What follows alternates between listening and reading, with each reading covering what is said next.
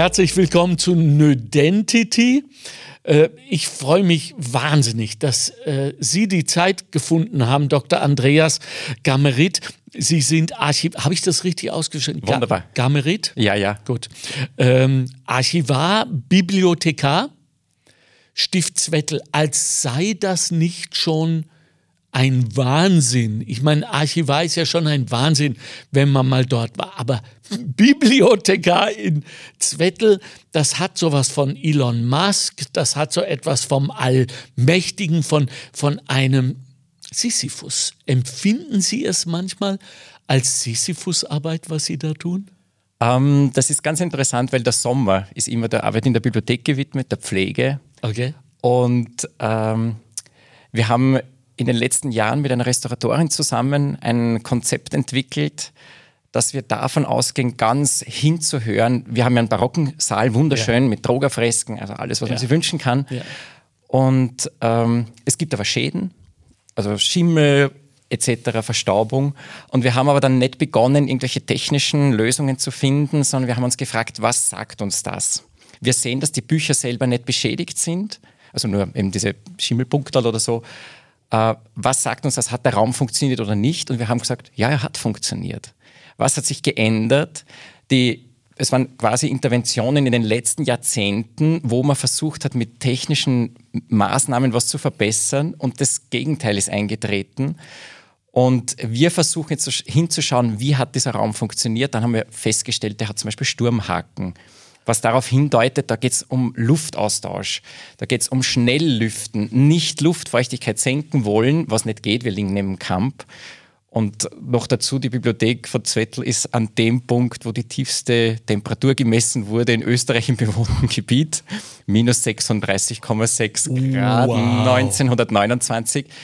Ähm, aber, und es stellt sich heraus, man muss oft viel hinschauen, viel hinhören. Ich muss auch sagen, es ist eine sehr kontemplative Arbeit. ja, ja. Also es ist weniger das. Und das Tolle ist ähm, diese Pflege, auch dieses sich selber oft ein bisschen herausnehmen. Also, dass man sagt, ja, gewisse Dinge muss man machen, wo man sagt, ja, aber muss ich das jetzt wirklich angehen? Also ein Beispiel, der Fußboden, der Fliesenfußboden oben in der Bibliothek, da habe ich nachweisen können, der wurde das letzte Mal aufgewaschen zwischen 1880 und 1920. Sie wissen bestimmt auch noch den Vornamen der Putzfrau. also diese forensische ähm, dieser forensische Zugang zur Arbeit und dann auch ähm, gleichsam diese ja, Gelassenheit, die Sie uns da jetzt geschildert haben, vor den Realitäten, auch des Ortes, ist ja eine wunderbare äh, Allegorie auf alles Menschliche. Absolut, ja, ja. Absolut. Äh, für mich ist immer also ich bin ja selber kein Geistlicher, aber der, der Beginn der Benediktsregel ist höre, o Sohn, auf die mhm. Weisung des Meisters. Und ich finde, dass dieses, also im, im Lateinischen ist es ausculta, horchen, dieses Hinhören, dieses wirklich selber still werden und schauen, nicht, was könnte man jetzt super vorstellen und was wird passen, sondern was, was lese, was höre ich da heraus aus diesen Dingen, die ja nicht sprechen? Was, ja. Wie, kann ich, wie kann ich so Arbeit leisten? Dass wir die Verantwortung, das Geschenk des kulturellen Erbes, dass wir das bewahren für, für die kommenden Generationen.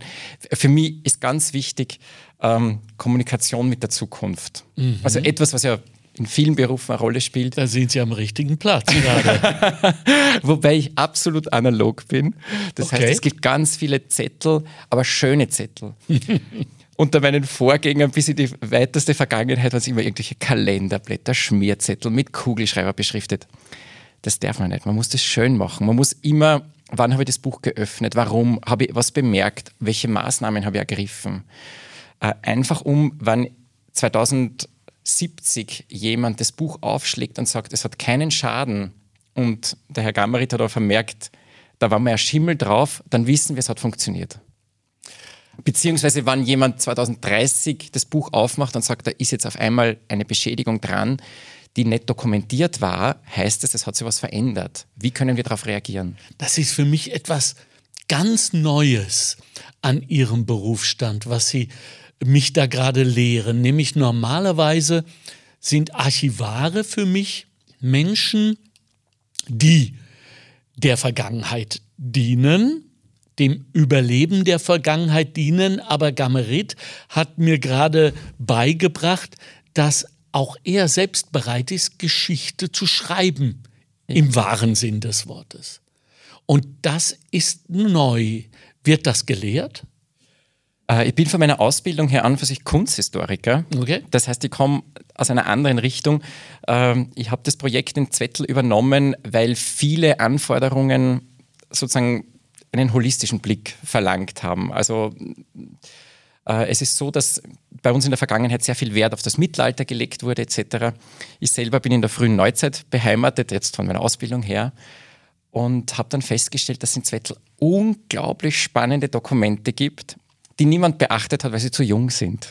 Ah. 18. Jahrhundert. Also ist zu haben, jung, natürlich. Ist zu viel jung. zu jung. 19. Jahrhundert. Wir haben hinreißende Dokumente über, über das Leben in, im 19. Jahrhundert im Kloster, wo man merkt, was da für Enthusiasten, Idealisten sitzen. Wir kriegen immer so ein, so ein Bild vom Mönchtum, wo die alle finster sitzen. Und um 1900, da waren Leute, die haben sich wirklich beschäftigt, quasi professionell mit Obstzucht. Äh, der Abt damals hat ein, für dein Tagebuch und für mich der schönste Eintrag ist, wo er schreibt, die lieben Schwalben sind wieder da. und das ist aber so, wo man sagt, ja, der, der weiß ja gar nicht, dass das immer jemand lesen wird, aber für ihn war das irgendwie wichtig und, und das sind teilweise so, ja, man, man, ist an einer Position, wo man eben vielleicht der Übersetzer ist zwischen Vergangenem und Zukünftigen, wo man eigentlich sehr wenig verändern will, beziehungsweise aber auch manchmal Maßnahmen treffen muss natürlich. Und dann sagt aber, wie kann ich jemanden in, in der Zukunft klar machen, warum ich mich für das und das entschieden habe. Und was es uns lehrt. Und was es uns lehrt. Ja, aber korreliert das nicht auch mit, äh, mit einem Sentiment, mit dem wir heute zu leben haben, nämlich dieses äh, Bad News sind Good News? Ja, also in der Recherche zum Beispiel zum Stift Zwettel, habe ich, äh, bin ich an mehreren Stellen darauf gestoßen, dass zum Beispiel äh, die Kinder, die Jugendlichen sehr hart äh, behandelt wurden. Äh, Arbeit, Arbeit, Arbeit und so weiter. Und jetzt höre ich etwas von Schwalben, die erwähnt wurden. Das habe ich in der ganzen Recherche nicht einmal gelesen. Also ja. Good News waren schon in den vergangenen Jahrhunderten ganz offenbar nicht so das Ding. Es ist beim Archiv oft so, dass äh, man muss ja fragen, warum hat, hat man Dinge aufgehoben? Und ganz viele äh, Dokumente sind ja deswegen erhalten, weil man gewusst hat, wir werden mal streiten. Also man, hebt, man ah, hebt sich Dinge nicht Ökonomie. auf, um sich, zu, um sich zu erinnern, sondern wenn man sagt, wir heben das auf, es könnte sein, dass wir da nochmal Schwierigkeiten haben. Die Zwettler haben ein bisschen die Eigenart, dass sie zum Beispiel im 18. Jahrhundert mit fast jedem Künstler streiten. Was super ist, weil, sie, weil, weil man dadurch Dokumente hat, die wahnsinnig lustig sind. Also aus Inhaltlich Sicht. oder wirtschaftlich? Ähm, da geht es dann oft, also das schönste Beispiel ist, wir haben äh, einen sehr raschen Wechsel von Stuckateuren, also mhm. diese Dekorationskünstler. Und äh, bei einem ist dann, da, da, ist in der Rechnung steht abgerechnet und die, die Decke hat jemand anderes ausgeführt. Und ich habe mich gefragt, ja, aber was, was ist dann noch in diesem Konvolut drin? Und komme dann drauf, unten liegt die Weinrechnung. Der ist verpflegt worden und der hat offenbar da der Meister, also gesoffen ohne Ende, ja. woraufhin man dann die Küchenrechnung auch aufgekommen hat und alle Summen durchgestrichen, weil er gesagt hat, nein, nein, nein, das machen wir nicht mit dem. Also das ist jetzt ein, vielleicht ein Zeitpunkt, über die niederösterreichische Identität zu sprechen, der nicht fair sein mag, aber dennoch, wir müssen es. Das ist unser Versuch, den wir hier starten, dass wir sagen, die ich, ich schlage das jetzt mal vor. Die Identität Niederösterreichs ist eine bewahrende. Schließlich sehen wir das allerorten, vor allem in Zwettel, vor allem, äh, weil jetzt auch so viel Geld freigemacht wurde, um das zu erhalten. Im Übrigen, ich lese da, äh, es ist ja noch nicht abgeschlossen nicht? Das ist ein Work in Progress. Ja, absolut. Ja. So. Und ich lese, da wurde beschlossen, die mittlerweile lächerlich anmutende Summe von 14 Millionen Euro bereitzustellen. Äh, das kostet ja oft schon mal die Renovierung einer Filmproduzentenvilla. Ja, ja. Äh, weil wir doch gerade über Rechnungen gesprochen haben.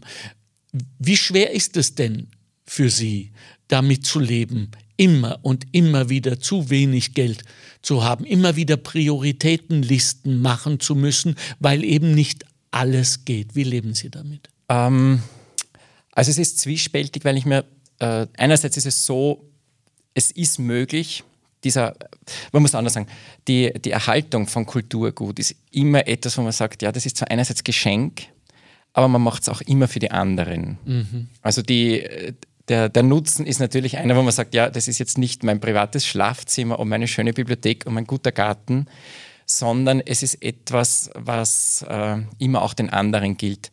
Das ist aber auch wieder ein Geschenk, weil ich glaube, dass man als historischer Ort, ganz anders als Museum zeitgenössischer Kunst, man hat als historischer Ort die Optionen, Gästen eine andere Welt zu bieten, die mit der Lebenswelt dieser Menschen ganz wenig zu tun hat, möglicherweise, so gotischer Kreuzgang etc. Und zugleich aber die, die Möglichkeit hat, etwas zu eröffnen, wo man sagt, man weiß nicht, was sie da bewegt. Inspiration. Inspiration, ja, ja. Und das ist ja etwas, was Brücken schlägt. Ich glaube, dass man leicht übersieht, ähm, die, die klassische Darstellung von, von Klugheit hat zwei Köpfe. Einer schaut in die Zukunft und einer in die Vergangenheit. Oh. Aber sie blickt in einen Spiegel, mit dem sie das Jetzt festhält. Und wo klar ist, Zukunft und Vergangenheit sind, gehören ganz eng zusammen, weil wir aus dem, was wir aus der Vergangenheit haben, gute Entscheidungen treffen können für die Zukunft und auch unsere Verantwortung wahrnehmen können. Und das ist, da spielt Geld eine Rolle, aber ich glaube, dass das, das in, gerade im Stift Zwettel ist in meiner Wahrnehmung, auch dass man sagt, ja, man hat eben einen Archivar, man hat einen, jemanden, der sich kümmert um diese Dinge. Da ist ganz viel Verantwortungsgefühl da. Da muss man Geld in die Hand nehmen, aber man ist bereit, das zu tun, einfach weil es um etwas Höheres geht.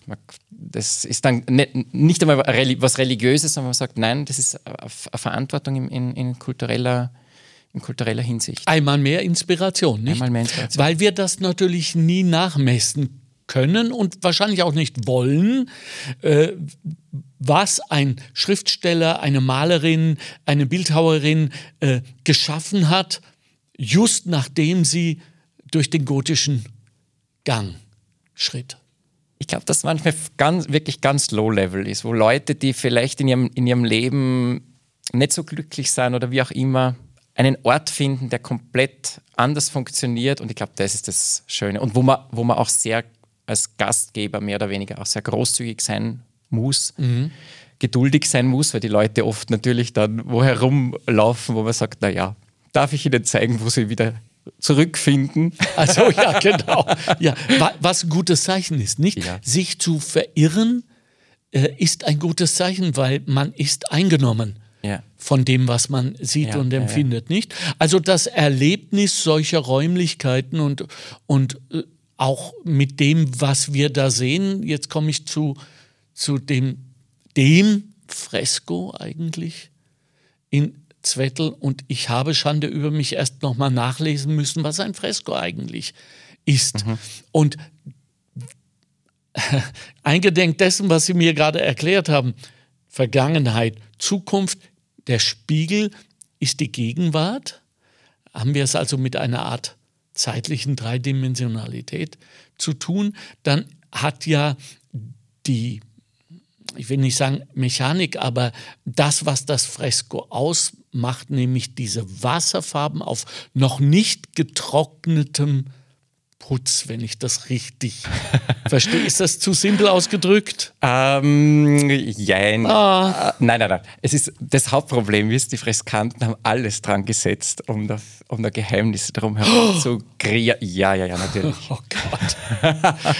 also die, die, die Schönheit der Fresken von Droger ja. beruhen auf einer Kombination zwischen, wie Sie es richtig gesagt haben, Pigmenten, die in Wasser gelöst werden mit Kalk mhm. und in den frischen Putz äh, dann vermalt werden und, und das ist sein Geheimnis, er verwendet auch noch Sekofarben, das heißt äh, mit einem Bindemittel.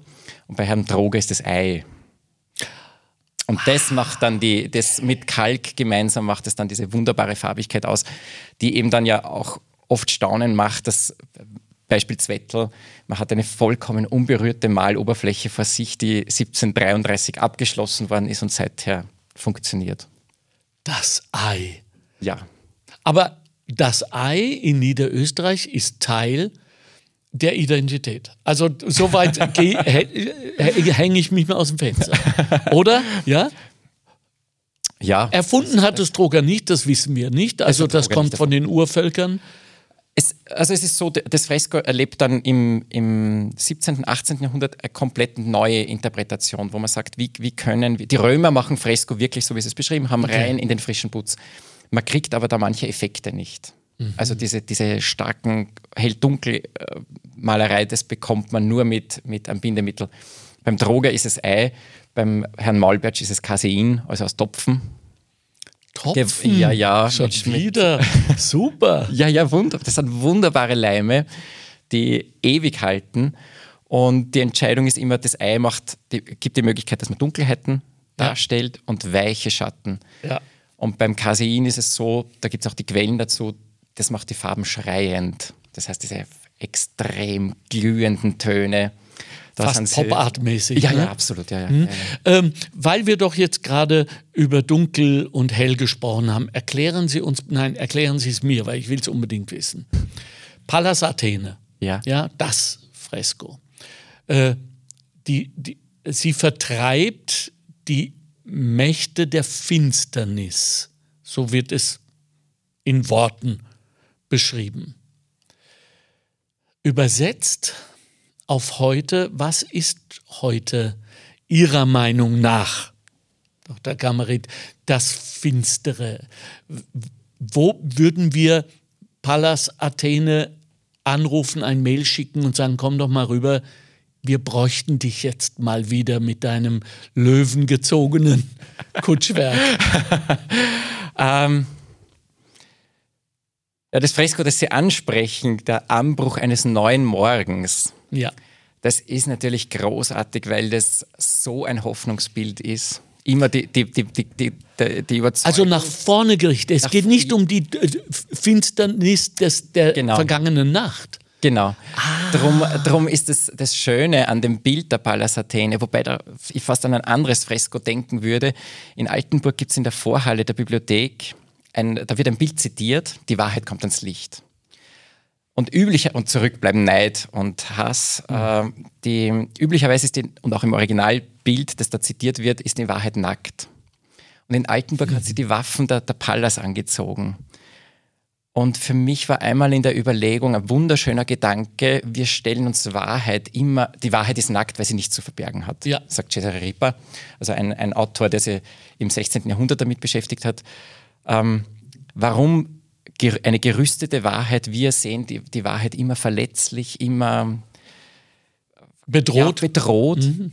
Und tatsächlich ist es aber, glaube ich, umgekehrt, dass man sehen muss, dass Wahrheit etwas ist, was unglaublich stark ist und jemand, der, der, der Wahrheit nicht in sein Leben lässt, läuft Gefahr, dass die mit ihrem Schwert dich in Stücke hackt. Das ist tatsächlich so. Ich glaube, dass das ganz Wichtige, was wir von der, vom Bild der Pallas lernen können, ist, dass, dass ähm, der Versuch, einen, einen neuen Morgen mitzugestalten, auch bedeutet, eben, wir blicken, wir, wir, müssen, wir müssen gar nicht definieren, was sind die finsteren Mächte, okay. sondern wir sollten auf das hören, wo sehen, wir, wo sehen wir die Lichtpunkte. Wir schauen immer, das Schöne am Fresko ist auch, darum liebe ich nicht diese Spiegel, die dann manchmal aufgestellt werden. Das Schöne am Fresko ist, wir sind als Menschen gemacht, aufrecht zu stehen und den Kopf zum Himmel zu erheben. Mhm. Dinge zu sehen, die es gar nicht gibt. Das ist das, was wir können. Wir können, das Schöne am Fresko ist, kein einziges Fresko zeigt etwas, was wirklich ist, was, weil so funktioniert das nicht. Ja.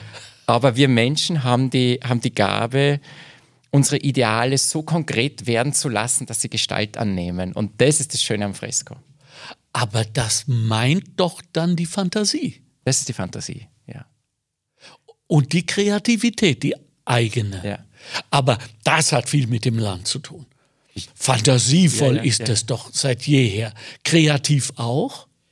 Es ist gerade wenn man in die Geschichte schaut, beim ähm, natürlich waren viele Künstler in der Residenzstadt angesiedelt in Wien, aber die tollen Dinge sind am, am Land passiert. Also im Umland Wiens, wo Menschen, die in Wien als Politiker zusammengekommen sind, ja auch die Geistlichen waren ja Politiker, ähm, dass dann am Land Dinge ausprobiert werden, wo man sagt, ich finde keine Parallele im eigentlichen Zentrum. Ich, ich glaube immer ganz stark an die, an die Kraft der Peripherie, weil das tatsächlich etwas ist, wo man sagt, dadurch, dass es nicht so unter Kontrolle steht, vielleicht auch dadurch, dass man manche Dinge improvisieren muss, Mehr Freiheit? mehr Freiheit, heißt auch, dass manche Dinge passieren, wo man sagt, naja, man kann es dann provinziell nennen oder man sagt, nein, genau das ist das Gegenteil. Es passiert da Zukunft, in dem nicht die Konvention befolgt wird, von der man sagt, so muss man das machen, sondern es geht einmal ein bisschen anders, weil es nicht anders geht. Man muss improvisieren und man, hat, man muss dann seine Fantasie unter Beweis stellen. Ja. Aber auch der ähm, Schöpfer dieses Freskos, von dem wir jetzt gerade so intensiv, intensiv sprechen, äh, hatte ja versucht, in Wien Fuß zu fassen und ward nicht angenommen. Und ist, so wird es berichtet, und das ist eine, offenbar eine kleine Verfälschung einmal mehr, gezwungen, äh, äh, au- aufs Land zu gehen. Und da gibt es sehr, sehr viele Parallelen zum heutigen, zum Beispiel in der Musik. Ja, kaum ein Bundesland, ich glaube äh, überhaupt keines in Österreich, das so eine wunderbare flächendeckende Abdeckung von Musikschulen hat. Und die größten und erfolgreichsten Musikerinnen des Landes werden alle erzählen, dass sie in Niederösterreich zunächst einmal in der Musikschule waren. Das heißt, dieser äh, vermeintliche Umweg entwickelt sich dann später als Segen. Absolut, ja, ja, ja, ja. Also bei Droger ist es so, ähm, der hatte Fresken in Wien, die gibt es leider nicht mehr. Also es, war, es gab eine Kirche, die unglaublich oft kopiert wurde, weil sie so erfolgreich war. Aber die, die spannendsten Leistungen sind trotzdem die auf niederösterreichischen Boden. Das stimmt absolut. Und wo man ja auch fragen kann, Droger ist nicht der Maler vielleicht mit den schönsten Fresken im internationalen Vergleich, aber der denkt im Medium Fresko. Der denkt darüber nach, wie bewege ich mich im Raum, was macht es mit mir. Es gibt von Droger so viele Bildentwürfe, wo man sagt, ja, das gibt es zu der Zeit noch gar nicht. So darüber nachzudenken. Man kennt ihn natürlich mit, eben mit den Teufeln etc., aber der denkt schon darüber nach, kann ich das jüngste Gericht nicht anders darstellen? Ist Hölle wirklich nur vom Teufel gepeinigt zu werden oder ist Hölle nicht, ähm, nicht dieses, dieses Versagen im Leben? Im, im, bei dem Fresko, an das ich jetzt denke, in Röhrenbach ist es so, dass die 1737 im Matthäusevangelium sagt Christus, ich war hungrig und ihr habt mir nicht zu essen gegeben. Äh, Ich war durstig, ihr habt, mich, ihr habt mir nicht zu trinken gegeben. Ich war fremd und ihr habt mich nicht aufgenommen. Äh, die, dass, dass es eben nicht um Teufel geht und wie fantastisch sind die Teufel, die da quälen und welche Sünden mögen wohl hinter den Teufeln stehen, sondern dass man sagt, dieses, dieses über den anderen hinweggehen, das ist Sünde. Und Droger hat es tatsächlich im Fresko behandelt. Wow. Wo man sagen muss, das sind unter dem Aspekt andere Lösungen, viel prominentere Lösungen, wesentlich spektakulärer vielleicht, aber an der Aussage komplett vorbei. Aber dann sollten wir doch vielleicht statt äh, Versagen den Begriff des Scheiterns nehmen, der ja so viel mehr Chance in sich birgt. Das Versagen hat so eine Endgültigkeit, gell? Also ähm, die Kultur des Scheiterns war ihm offenbar schon nah, dem Herrn Droge. Mir, mir gefällt das außerordentlich gut, weil natürlich äh, die Pallas Athene einmal schon als Figur puh, heftig, nicht? Also Tochter des Zeus, im äh, Kopf geboren, ja, ja so. Äh, und jetzt höre ich äh, von einem absoluten Fachmann, dass auch an dieser Kopfarbeit sich nichts zu verändern hat. Kopf hoch, Kopf zum Himmel, Kopf wirken lassen. Das heißt, die Inspiration, seit ich in Niederösterreich lebe, erkenne ich immer wieder, dass die Simplizität insofern so gefeiert wird, als Menschen zum Beispiel gerne spazieren gehen. Jetzt während der Pandemie schon gar. Und ich bin so aufgewachsen, ich komme aus dem Ruhrgebiet und das Ruhrgebiet in den 50er Jahren, da war nicht so viel zum Spaziergehen. also da, das war so, das hat man sich nicht gerne angeschaut. Und, äh, und hier geht das aber weiter und wird ganz offenbar, wie Meme, unmerklich von Generation zu Generation weitergegeben. Diese Wertschätzung für, für die Natur, offenbar auch für die Kunst, wiewohl viele von sich vorgeben, mit Kunst nichts am Hut zu haben, sich da nicht auszukennen und daraus ergibt sich oft eine Scheu, die manchmal etwas zu hart auch an der Verachtung entlang schrammt. Was können wir da tun? Was können wir da tun? Das ist ein ganz spannendes Thema, insofern als, da kenne ich das Ruhrgebiet jetzt zu wenig, okay. aber es hat sich sehr für, verbessert. Ich, habe, ich kann für Niederösterreich kann ich tatsächlich sagen, es ist erstaunlich, wie dicht wir Kulturschätze hier übers Land verteilt ja, haben. Wahnsinn. Das sind natürlich oft äh, Objekte, die aus dem religiösen Bereich kommen, einfach weil die Generationen vor uns da ihr, ihr Leben auch verankert gesehen haben. Man darf aber nicht vergessen, dass diese Kirchenausstattungen, seien sie aus der Gotik, seien sie aus dem Barock, das sind demokratische Kunstobjekte. Das sind Installationen, die für, eine, für alle gemacht wurden. Also nicht dieses, ich habe die private Sammlung, sperrt zu und niemand darf rein, sondern das waren immer ähm, Interventionen, wo an die Öffentlichkeit appelliert wurde und wir profitieren da heute noch wahnsinnig davon. Auch wenn wir uns fragen müssen, wie können wir heute als Gesellschaft mit diesen Bildern umgehen, wie können wir das integrieren, dass Menschen vielleicht sich nicht mehr dem so verbunden fühlen, weil Kultur ja nicht nur Grenzen von Nationen zu überschreiten imstande ist, sondern auch vielleicht diese Meinungsverschiedenheiten eben, empfinde ich mich religiös, bin ich nicht religiös, dass wir da ja zusammenfinden können in einem Diskurs und da haben diese Objekte, die eben überall versteckt sind im Land, wirklich eine, eine große Botschaft. Ich hoffe, dass viele Spaziergänger und Gängerinnen da äh, was entdecken, weil es viel gibt zu staunen und also ist doch, auch, ist doch auch dann die lange Nacht der, der Galerien, äh, der, der Künstlerinnen im Land eigentlich auch als solches gemeint, als ein Spaziergang durch die Kunst der Zeit. Also das ist ja meistens Kunst, die jetzt hier vor Ort äh, hergestellt wird. Und wir wissen ja auch schon, dass äh, diese lange Nacht ein enormer Erfolg ist im Land ich habe viel darüber nachgedacht, warum es das braucht, warum es ein Pamphlet sein muss, so, ihr geht jetzt und so weiter, ja. Ähm, aber am Ende ist es egal. Hauptsache der Kontakt entsteht. Also sollten wir dann nicht auch eine lange Nacht der, der Stifte, der äh, bis hin zu den kleinen Martern, in denen ja auch oft kleine Geheimnisse warten. Äh, tatsächlich, wobei es ja die Initiative Lange nach der Kirchen gibt. Ja. Das ist halt sehr unterschiedlich oft, wie es bespielt wird. Ja. Ähm, ist sicher etwas, wo wir in Zukunft darüber nachdenken können, würde es uns nicht helfen, wenn wir äh, diese Kunstschätze erschließen. Also ich glaube, dass manchmal oft auch jemanden von außen braucht, mhm. der dann sagt, seid doch stolz auf, auf eure Altarbilder, die ihr da habt. Ja. Das sind tolle Werke oder seid stolz auf einen gotischen Altar. Ähm, da nun Gamerit nicht jedes Mal überall sein kann, eine ganze Nacht lang, äh, frage ich Sie trotzdem als eingeschworenen Analogen, wäre es da nicht äh, die Möglichkeit auch, dass man das digitalisiert, dass Sie uns mit, dieser wunderbaren Vermittlungskunst, die Sie da jetzt gerade beweisen in diesem Podcast, den Menschen helfen, das zu erkennen und schließlich auch anzuerkennen, auch und vor allem als Teil ihrer eigenen Identität. Ist das ein Auftrag, der machbar wäre? Sicher auch.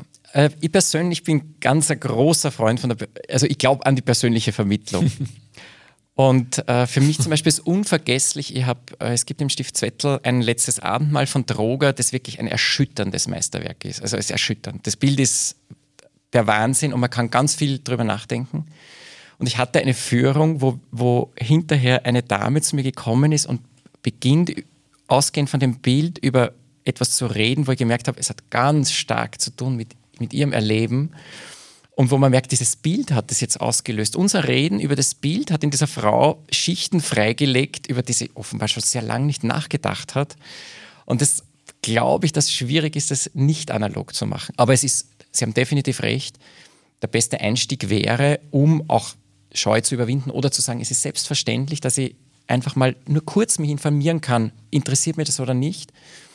Es, oh. Oh, äh, wahrscheinlich ist es am besten, das beides zu haben. Also Oder ich wollte gerade sagen, als Vorstufe, Exakt, digitale ja. Vorstufe, dann um in die Tiefe zu gehen. Weil wenn Sie solche Geschichten erzählen wie von der Dame und äh, dem Abendmahl, dann äh, schüren Sie damit natürlich auch psychotherapeutische Erwartungshaltungen, die Sie unmöglich jedes Mal einhalten können. nein, nein, nein. Aber es ist, es ist ein großes Geschenk. So, solche Begegnungen sind deswegen auch für den, also weil man ja merkt im Gespräch, was hilft den Betrachtern mhm. da jetzt? Wo, wo sollen wir weitergehen? Ja. Das ist, glaube ich, schwierig, wenn man es, also in der, in der Kunstvermittlung natürlich, auch wenn man Texte schreibt für, für eine Ausstellung, ist es natürlich so, dass man versucht, möglichst ein schönes, für alle attraktives Bild zu entwerfen. Wir haben jetzt, Zwettel feiert den 300. 300. Tag der Grundsteinlegung des Turms, des mhm. Kirchturms, des berühmten. Und wir haben eine kleine Präsentation gemacht, wo ich auch Schätze aus dem Archiv sozusagen zeigen konnte. Und wo es auch darum gegangen ist, der Turm erklärt sich natürlich nicht nur durch die, wie er ausschaut und wann er gebaut wurde, sondern wie viele Menschen haben da gearbeitet. Äh, Unglücksfälle, es sind zwei Menschen gestorben ja. beim Bau. Ja.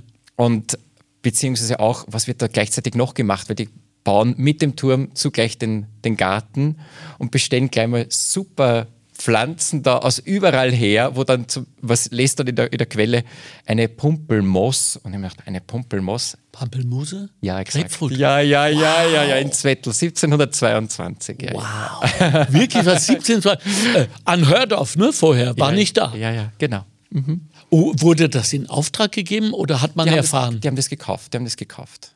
Der, also es gab ein also Glashaus, also, es gab ein Glashaus, das äh, auch beheizbar war, das ja wobei es diese Heizung auch noch gibt, ist ähnlich zum System in Schloss Hof. Also die zwei großen äh, barocken Glashäuser beheizbar äh, in, in Niederösterreich, in Österreich. Ähm, und das ist deswegen so interessant, weil der, der Turm vom Glashaus aus am schönsten ist.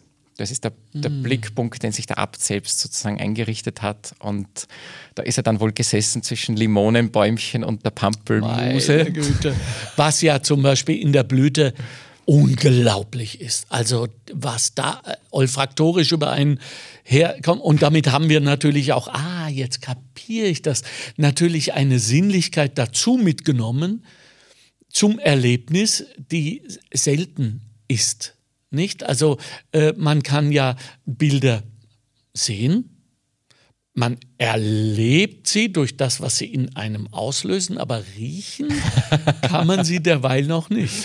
Das haben die schon begriffen ja, damals. Ja. Wow, wie cool. Ich möchte gerne noch ein paar Takte über die Künstlerin an sich sprechen. Also äh, von Troger weiß man ja sehr viel, nicht? Äh, weil er eben so gut gearbeitet hat. Was weiß man über all die Freskanten, haben Sie gesagt, heißen die? Ja, ja. ja äh, die es nicht geschafft haben. Sind die wichtig? Äh, waren das die Vorhut?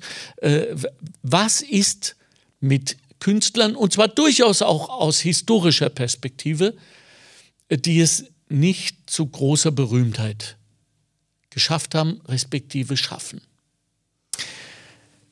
Ähm, harte Frage. Eine harte Frage. Ja, ja, harte Frage. Es ist nämlich so, dass man tatsächlich sagen muss, die Freskanten selber haben sich als Virtuosen äh, definiert. Okay. Das heißt, äh, das war ein hartes Pflaster. Mhm. Tatsächlich ist es so, dass das, äh, das Medium wahnsinnig spektakulär ist, weil es sich, es entwickelt sich zwischen 1600 und 1800. Und es ist dann aber so, dass ab 1740 das Publikum sagt, wir wollen das nicht mehr. Wir wollen, wir wollen nicht mehr überwältigt werden. Wir wollen nicht, das, wir wollen nicht, dass oben Gott sitzt und die Engel, wir wollen das nicht mehr. Und eine ganze Reihe von Schülern von Droger haben eigentlich eine unglaubliche Krise erlebt, indem sie ausgebildet werden in einem florierenden Atelier, wo jedes Jahr große Aufträge gestartet werden. Hm. Und plötzlich ist man dann so ab 1750 gezwungen, äh, ein bisschen eben noch weiter wegzuwandern nach Ungarn, ein Künstler, der mit Droger zusammengearbeitet hat, auch in Niederösterreich gearbeitet hat, Johann Jakob Zeiler, der kehrt zurück nach, nach, äh, in, nach, nach Bayern, auch nach Tirol, wo er geboren wurde, macht dort riesige Fresken. Und das Spannende ist aber, die, die tollsten Sachen macht er, solange er bei Droger ist, in Niederösterreich. Hm. Also die ersten, da ist offenbar der, der Kontakt zwischen diesen beiden Künstlern so intensiv, dass der eine den anderen inspiriert. Und man hat oft den Eindruck, dass Zeiler in vielen Dingen Droger überlegen ist. Und kaum trennen sich die, wird der mau. Also man fragt sich plötzlich, wo ist die Spannung hin? Wo ist der, der, der junge Zeiler, der hat ein Verhältnis zum Körper, der, der liebt, wie die Muskeln spielen, der liebt, wie sich die Körper bewegen im Raum. Zehn Jahre später, also ich hoffe, es liegt nicht an Niederösterreich, an der inspirierenden Kraft von Niederösterreich, die ihm dann gefehlt hat, ähm, Zehn Jahre später ist der Konvention. Macht er hübsche Dinge, aber, aber. Un unaufregend, ja. Wirklich? Aber es ist, es mag sicher auch, es ist sicher auf, auch eine Auftraggebersache. Also man merkt gerade bei Droger ganz stark, da gibt es Persönlichkeiten, die ihm als Künstler sehr viel geben, indem sie so spannende Themen stellen. Okay, äh, stopp. Ich muss nochmal zurückgehen zu der Auseinandersetzung, also zu der Kommunikation.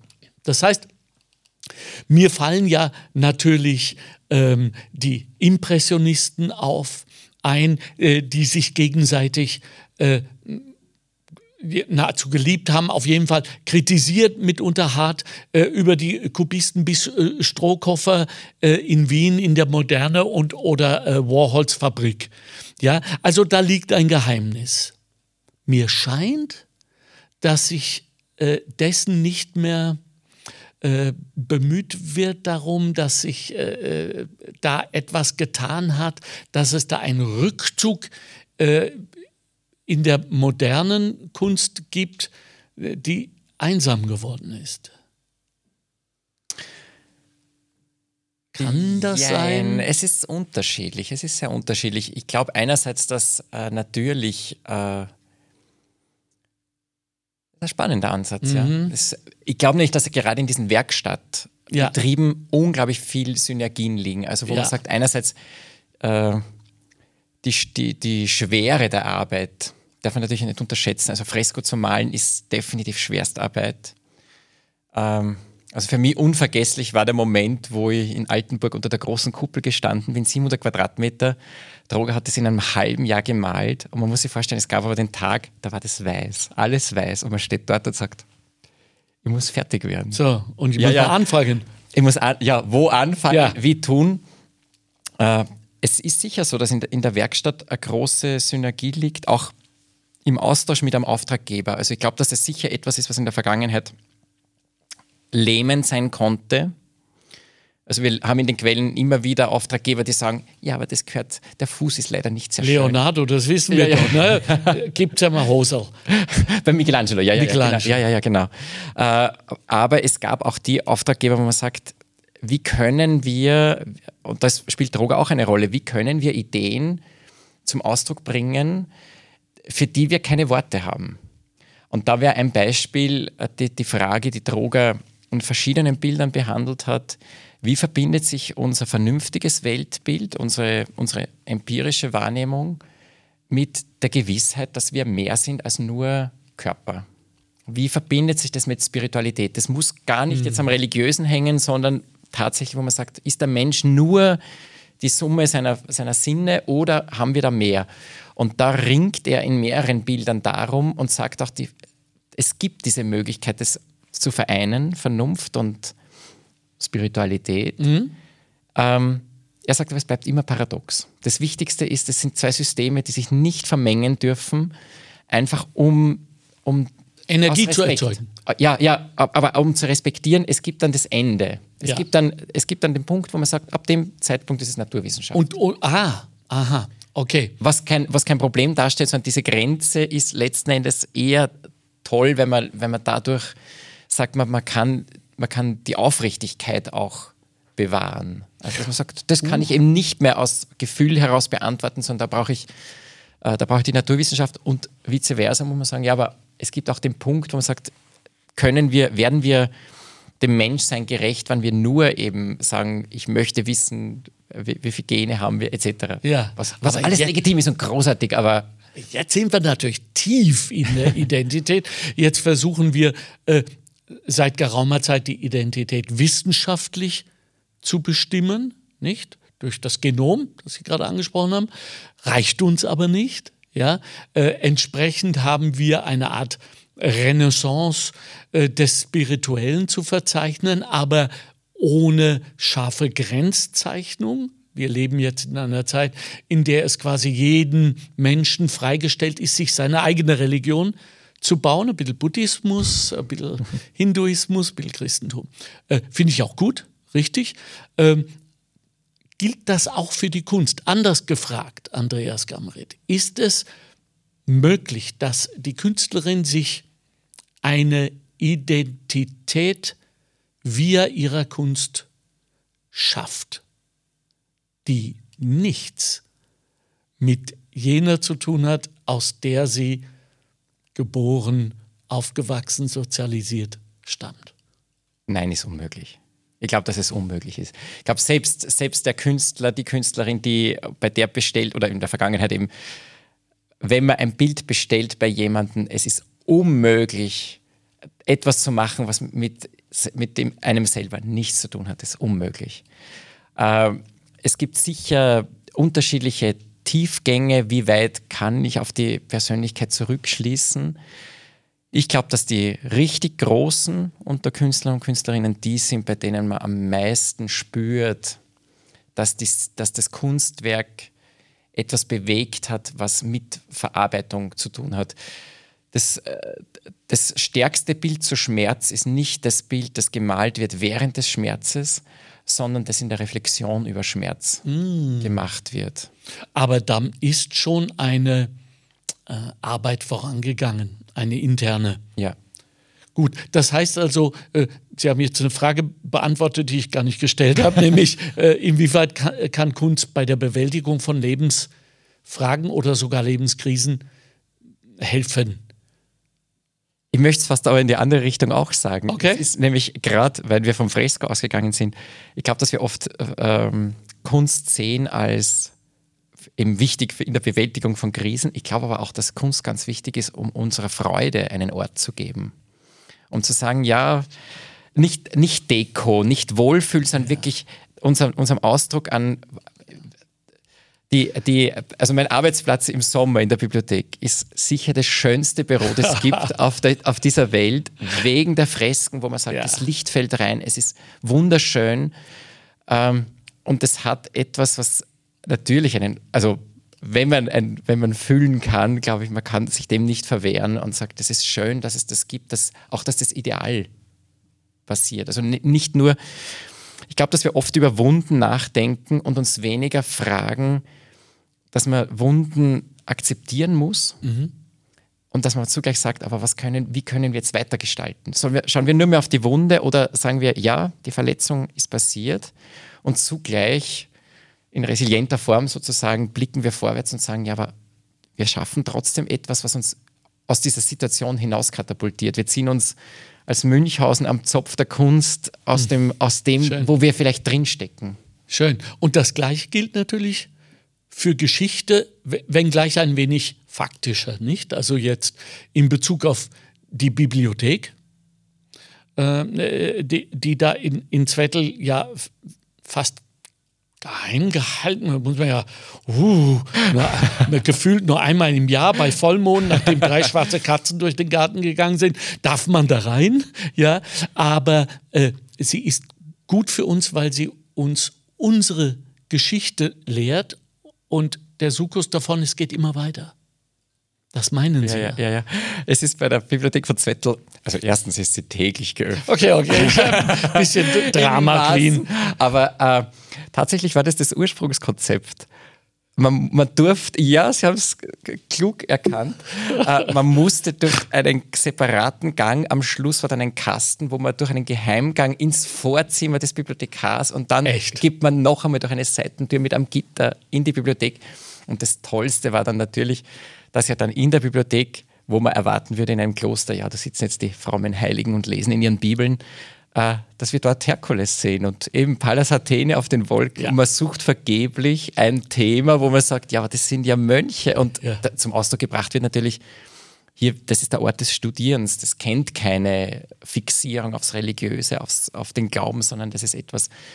Die Bibliothek ist, obwohl sie an diesem entlegenen Ort liegt, natürlich etwas, was unsere Augen öffnet, ja. unseren, den Tellerrand weit nach unten zieht, dass wir weit blicken können in, in, in unsere Gegenwart, in unsere Welt. Äh, äh, ein Fazit ist, äh, ich bin gerade etwas sehr demütig geworden, weil ich mich selbst äh, erwischt habe, wie auch ich mich eher auf das Negative gestürzt habe und Sie mich wieder äh, das, das Sehen der Freude gelehrt haben. Danke. Danke für Ihre Arbeit. Ich sehe jetzt, warum Ihre Auftraggeber Sie mit dieser unmöglich erscheinenden Doppelbelastung äh, auserkoren haben. Sie machen das ganz großartig, weil Sie offenbar beides sehr lieben. Einmal Winter, einmal Sommer. Klug, ja, ja. clever, ist gut so. Ähm, ich stelle fest, dass wir ein bisschen zu viel über Zwettel gesprochen haben und äh, möchte gerne, dass wir im Anschluss separat nach diesem Podcast noch über ein paar andere Orte, damit die sich nicht benachteiligt fühlen, auch um darauf hinzuweisen, dass es so viel Schönes gibt im Land Niederösterreich, was auch entdeckt werden muss, was vielleicht auch touristisch noch nicht ganz so erschlossen ist. Sind Sie einverstanden? Sehr Haben gern, Sie doch die paar Minuten ja, für uns? Gerne. Gut, dann sage ich jetzt mal vielen herzlichen Dank. Tolle Arbeit. Äh, ich werde sie noch ein bisschen malträtieren mit dieser digital hin zur analogen Tiefe Geschichte. Ja, wer weiß. Ja, wer weiß. Es ist das Medium, das jetzt kommt. Und irgendwann war ja mal, äh, sage ich mal, im 15., 14. Jahrhundert auch das Fresko eigentlich eine Unmöglichkeit äh, und, und hat sich dann durchgesetzt. Also gehen wir es so an. Danke, Dr. Andreas Gammerit, für Ihre Arbeit, für Ihre Zeit, äh, für den Humor, für die Freundlichkeit und vor allem für Ihre grenzenlose Leidenschaft für das, was Sie tun. Ich bin ein bisschen neidisch, muss ich ehrlich sagen. Dankeschön. Dankeschön.